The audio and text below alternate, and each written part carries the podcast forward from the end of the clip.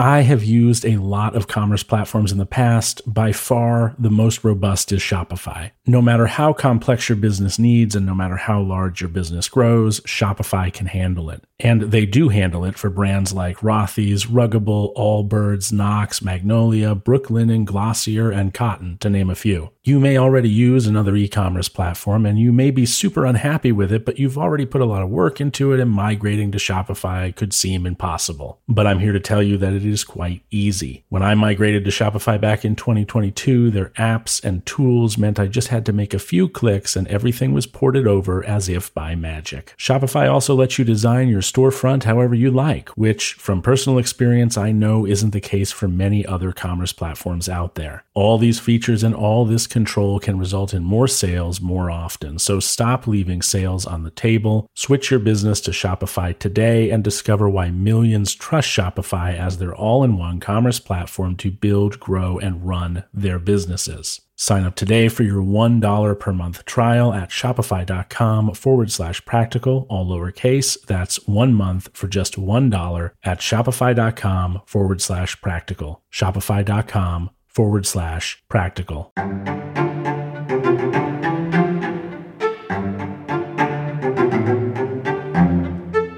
Hey there, Prokopton. Welcome back. I hope you're well. Do you love this podcast? Then leave it a five star review on Apple Podcasts, Spotify Podcasts, or Podchaser.com.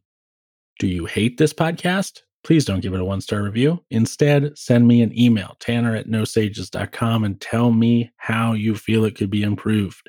I read every single review and take your feedback very seriously. We love to be appreciated, of course, but we also love to be told what needs fixing. Thanks. Today we're delving into Meditation 516, which reads as follows As are your repeated imaginations, so will your mind be, for the soul is dyed by its imaginations. Dye it, then, in a succession of imaginations like these for instance, where it is possible to live, there also it is possible to live well. But it is possible to live in a palace, ergo, it is also possible to live well in a palace. Or, once more, a creature is made for that in whose interest it was created, and that for which it was made, to this it tends, and to what it tends, in this is its end. And where its end is, there is the advantage and the good alike of each creature. Therefore, fellowship is the good of a reasonable creature. For it has been proved long ago that we are born for fellowship. Or was it not plain that the inferior creatures are in the interests of the superior, and the superior of one another? But the animate are superior to the inanimate, and the reasoning to the merely animate. I find this meditation interesting as all get out because as of yet, we've not heard Marcus speak this way or seen him write this way, I guess. A few weeks back, I wrote an article about a friendly disagreement between myself and Massimo Pigliucci about whether or not the ancient Stoics would have cared about animal welfare to the extent that they would have thought cruelty to animals, like kicking a dog or torturing a pig, would be unbecoming of a sage or unstoic in general? Most of us would at least like to believe that the answer is yes. My contention was that the answer is, of course, yes. How could the Stoics revere nature to the point of making it God, but treat parts of nature, animals, cruelly? That doesn't make sense to me. It would be like saying, I love nature. It is my God. I revere it highly. But I also don't believe there's anything wrong with dumping oil in nature's rivers and oceans. That wouldn't add up, would it? Massimo disagreed, saying that the ancient Stoics wouldn't have cared about this at all, or at least there's no evidence to suggest that they would have. And this is something that would favor both our takes. A creature is made for that in whose interest it was created, and that for which it was made.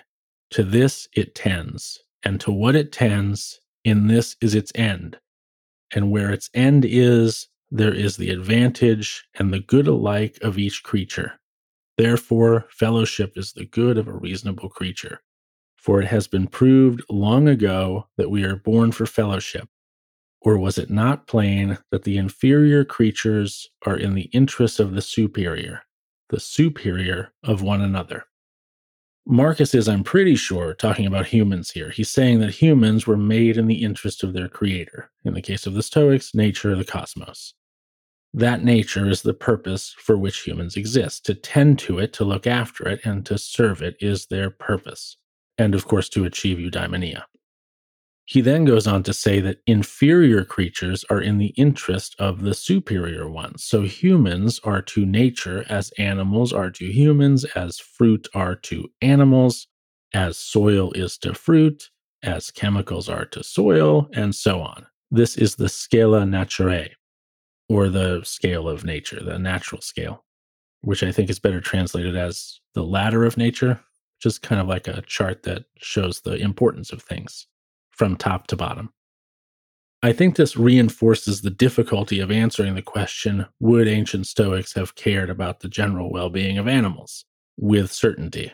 And it's at the root of why Massimo and I can disagree on this in the first place and still both call ourselves Stoics and probably be equally as right, to be honest. The ancient Stoics believed nothing on earth could surpass the degree of alignment with nature that humans are capable of possessing excepting the planet itself because all planets are gods in Stoicism. Why is that?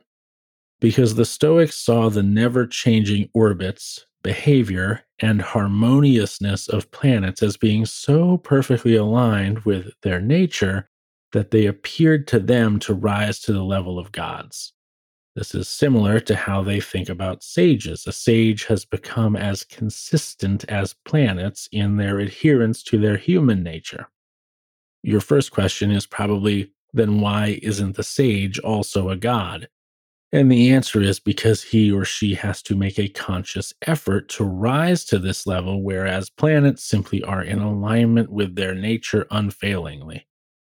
And this is where we get to the most difficult question of all Tanner, if planets are gods because they simply live according to their nature with no effort and do so unfailingly, and humans aren't gods because they have to make an effort to live in accordance with their nature and frequently fail to do so, why is it that animals, say the noble honeybee, who lives according to its nature without choosing to do so, is not also a god?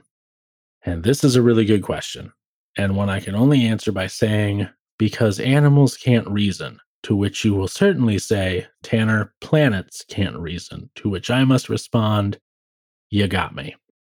From my perspective, if planets are gods for the reasons they're thought to be gods by the ancient Stoics, that they don't reason their alignment with nature, they simply perfectly align with it without effort, then animals must be gods for the exact same reason because the exact same thing is true. Or perhaps it is because of the scale of planets when compared to animals. Perhaps it is because animals could get sick and go rabid and planets can't. But, you know, planets could fall into black holes or be consumed by stars going supernova or red giant. So it can't be that animals aren't gods because something could knock them out of their orbit, so to speak, because the same thing can happen to planets. But the ancient Stoics wouldn't have been able to know that, right?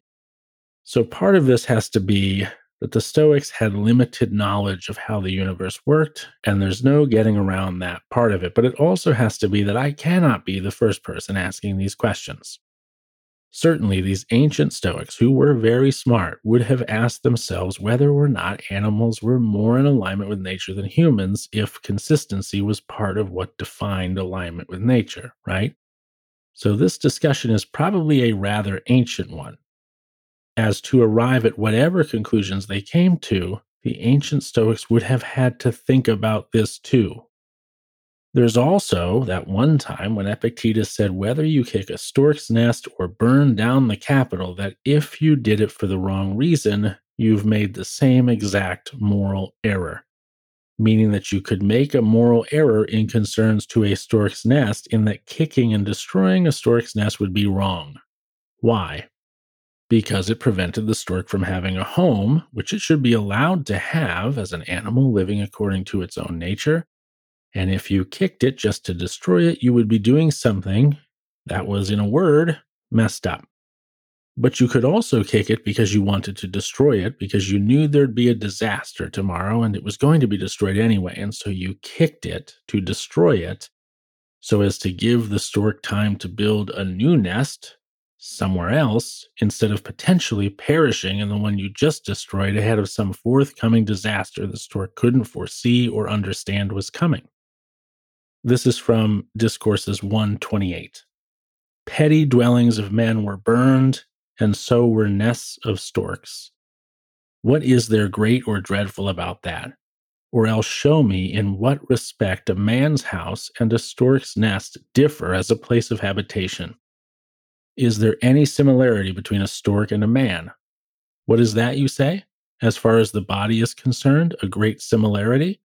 Except that the petty houses of man are made of beams and tiles and bricks, but the nest of a stork is made of sticks and clay. Does a man then differ in no wise from a stork? Far from it. But in these matters he does not differ.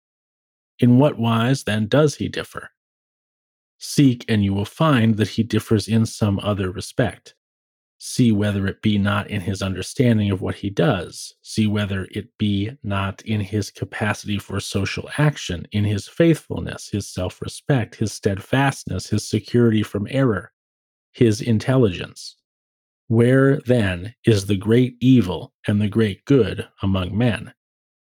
Just where the difference is. And if that element wherein the difference lies be preserved and stands firm and well fortified on every side, and neither his self respect, nor his faithfulness, nor his intelligence be destroyed, then the man also is preserved. But if any of these qualities be destroyed or taken by storm, then the man also is destroyed. So Epictetus is literally telling us you have to consider the impact and the reason behind why you destroy an animal's home if you're going to destroy it. And if you have to think this way about a nest, then why would you not think about how you treat an animal directly?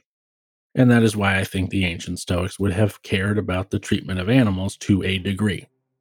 Anyway, it's all up for interpretation, I suppose, in that we have so few surviving texts, but we started with Marcus and ended with Epictetus. How's that for a detour?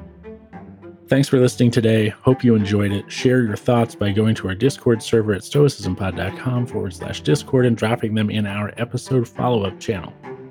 Thanks again for listening, and until next time, take care.